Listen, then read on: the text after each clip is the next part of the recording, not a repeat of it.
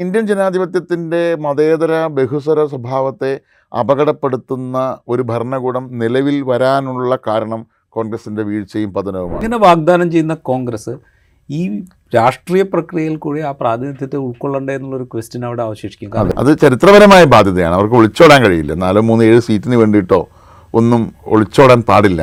മധ്യപ്രദേശ് രാജസ്ഥാൻ ഛത്തീസ്ഗഡ് മിസോറാം തെലങ്കാന അഞ്ച് സംസ്ഥാനങ്ങളിലൊക്കെ തെരഞ്ഞെടുപ്പ് പ്രഖ്യാപിച്ചു. തെരഞ്ഞെടുപ്പ് പ്രക്രിയയുടെ തെരഞ്ഞെടുപ്പ് പ്രഖ്യാപിച്ചതിന് ശേഷം ഉള്ള രാഷ്ട്രീയ പ്രക്രിയകൾ വളരെ വേഗത്തിലായിക്കൊണ്ടിരിക്കുകയാണ്. സ്ഥാനാർത്ഥി പ്രഖ്യാപനം വൈകുന്നു എന്നുള്ള പ്രശ്നം ബി ജെ പി നേരിട്ടിരുന്നു കോൺഗ്രസ് നേരിട്ടിരുന്നു. ഇപ്പോൾ ഇതാ സ്ഥാനാർത്ഥി പ്രഖ്യാപനം ഏതാണ്ട് അതിന്റെ അന്തിമഘട്ടത്തിലേക്ക് എത്തിയിരിക്കുന്നു. രാജസ്ഥാനിൽ ഇന്ന് അശോക് ഗെഹ്ലോട്ടും സച്ചിൻ പൈലറ്റും അടങ്ങുന്ന പട്ടിക കോൺഗ്രസ് പ്രഖ്യാപിച്ചു. ആദ്യഘട്ടത്തിൽ ഒഴിവാക്കി നിർത്തിയിരുന്ന വസുന്ധര രാജ സിന്ധ്യയും അവരുടെ അനുയായികളും ഒക്കെ ചേരുന്ന പട്ടിക ഇന്ന് ബി ജെ പിയും പ്രസിദ്ധീകരിച്ചു. മധ്യപ്രദേശിൽ ഭൂരിഭാഗം സീറ്റുകളിലേക്കുള്ള സ്ഥാനാർത്ഥികളെ രണ്ട് പ്രധാനപ്പെട്ട പാർട്ടികളും പ്രഖ്യാപിച്ചിരിക്കുന്നു.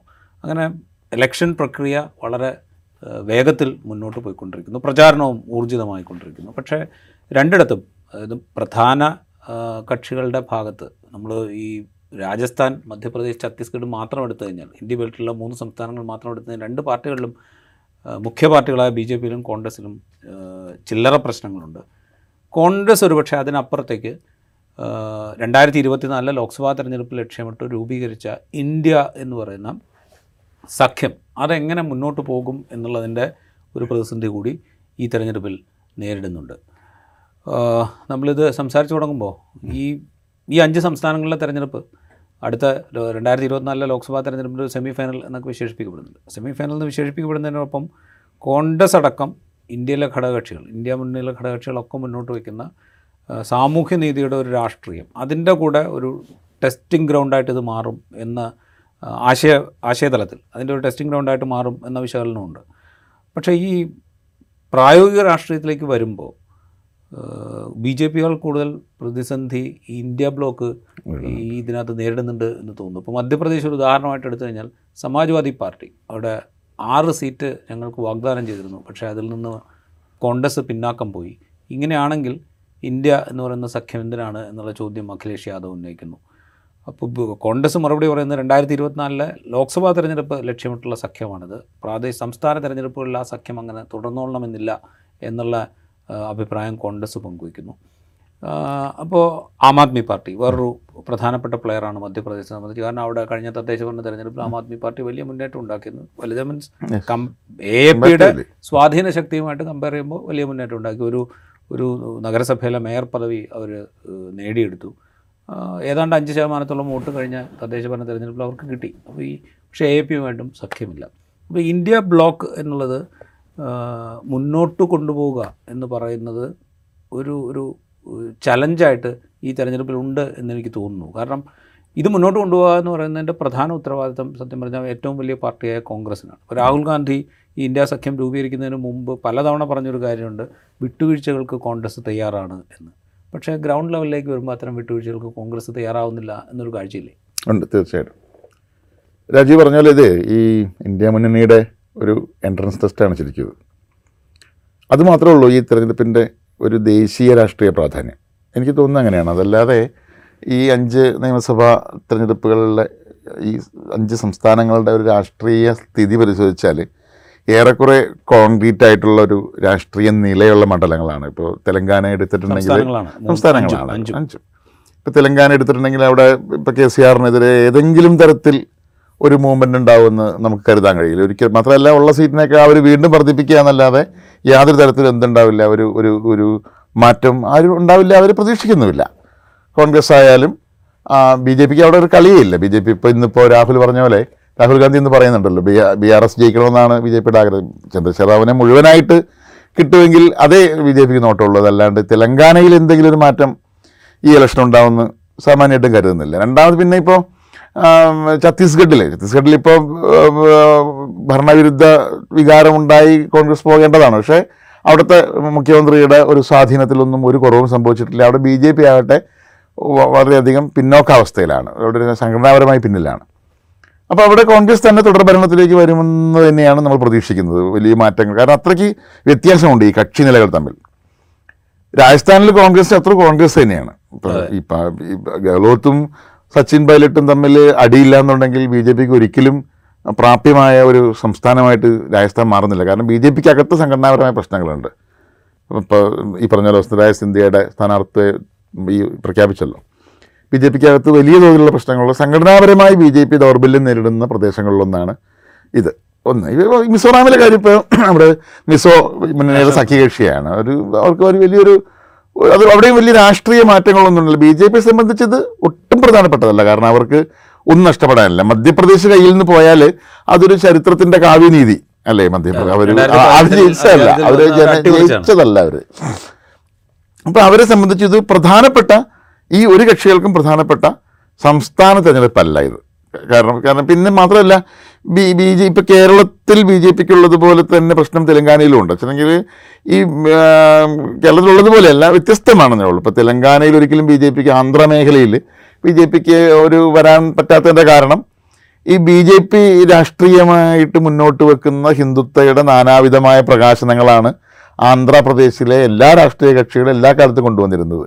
അപ്പോൾ ഈ വെടിക്കെട്ട് ശാലയിൽ പോയിട്ട് ഉടുക്ക് കൊട്ടുന്ന പോലെ ആന്ധ്രയിൽ പോയിട്ട് ഹിന്ദുത്വം പറഞ്ഞിട്ടൊന്നും ബി ജെ പി ജയിക്കാൻ കഴിയില്ല. കാരണം അവിടെ അതിനേക്കാൾ മുട്ടൻ ഹിന്ദുത്വം പറഞ്ഞിട്ടാണ് പ്രാദേശിക രാഷ്ട്രീയം അവിടെ ശക്തമായിട്ടുള്ളത്. അപ്പോൾ ഒന്നും അവിടെ ഒന്നും കാതലായ മാറ്റം പക്ഷെ രാജീവ് പറഞ്ഞതുപോലെ ഇതിന്റെ ഒരു അടിസ്ഥാനമായ സംഭവം ഉണ്ടെങ്കിൽ ഇന്ത്യ മുന്നണിയുടെ ഭാവിയെ സംബന്ധിച്ച് ഈ തെരഞ്ഞെടുപ്പ് ചില സൂചനകൾ തരും.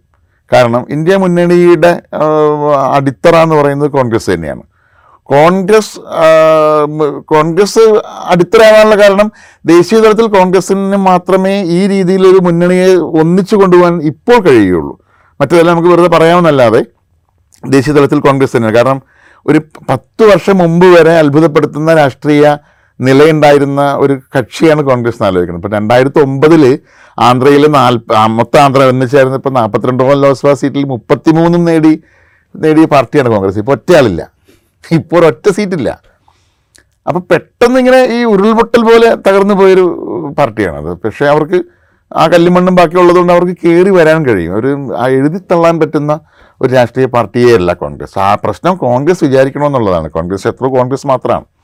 അപ്പോൾ ഈ തിരഞ്ഞെടുപ്പിൽ ഈ അഞ്ച് സംസ്ഥാനങ്ങളിലേക്കുള്ള തിരഞ്ഞെടുപ്പിൽ തെലങ്കാനയിൽ ഒന്നോ രണ്ടോ സീറ്റുകൾ അത് ഒരിക്കലും ഈ കെ സി ആറിന്റെ പാർട്ടീനെ ബി ആർ എസിനെ തോൽപ്പിച്ചിട്ടൊന്നായിരിക്കില്ല. അവിടെ ഘടകകക്ഷികൾ മത്സരിക്കുന്ന ഏതെങ്കിലും സീറ്റിൽ ജയിച്ചിട്ട് ഒന്നോ രണ്ടോ മൂന്നോ സീറ്റുകൾ ജയിച്ച് ഇപ്പോൾ അഞ്ചെന്നുള്ള ഒരു എട്ടെണ്ണമൊക്കെ ആക്കിയിട്ട് ഒരു നില കൈവരിച്ചാൽ വരുന്ന ലോക്സഭാ ഇലക്ഷനിൽ ദേശീയ തലത്തിൽ രാഹുൽ ഗാന്ധി ഒരു പ്രഭാവം സൃഷ്ടിക്കുമെന്ന് പ്രതീക്ഷിച്ചാൽ അങ്ങനെ കൂടി ഉണ്ട് നമ്മുടെ തിരഞ്ഞെടുപ്പ് എല്ലാ കാലത്തും ഈ തരംഗങ്ങളെ അടിസ്ഥാനപ്പെടുന്നത്. അത് ആ തരംഗങ്ങളെയാണ്. അതായത് ഈ നമ്മളൊരു ബിംബാരാധക സമൂഹം എന്നൊക്കെ പറയാവുന്ന പോലത്തെ ഒരു സമൂഹമാണ്. ഒരു ബിംബം നമുക്ക് വേണം. അത് രണ്ടായിരത്തി പതിനാലിൽ നരേന്ദ്രമോദി ഒരു ബിംബായി രണ്ടായിരത്തി പത്തൊമ്പതിൽ ആ ബിംബം കൂടുതൽ ശക്തമായി.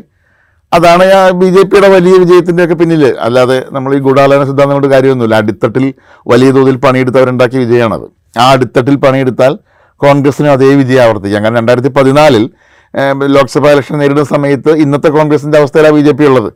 ബി ജെ പി ഇന്ത്യയിൽ അതിശക്തമായ ഒരു പാർട്ടിയൊന്നും ആയിരുന്നില്ല. പക്ഷേ അവർ അടുത്തട്ട് മുതൽ പണിയെടുത്തു. വളരെ ആസൂത്രിതമായ പല നീക്കങ്ങളും നടത്തി.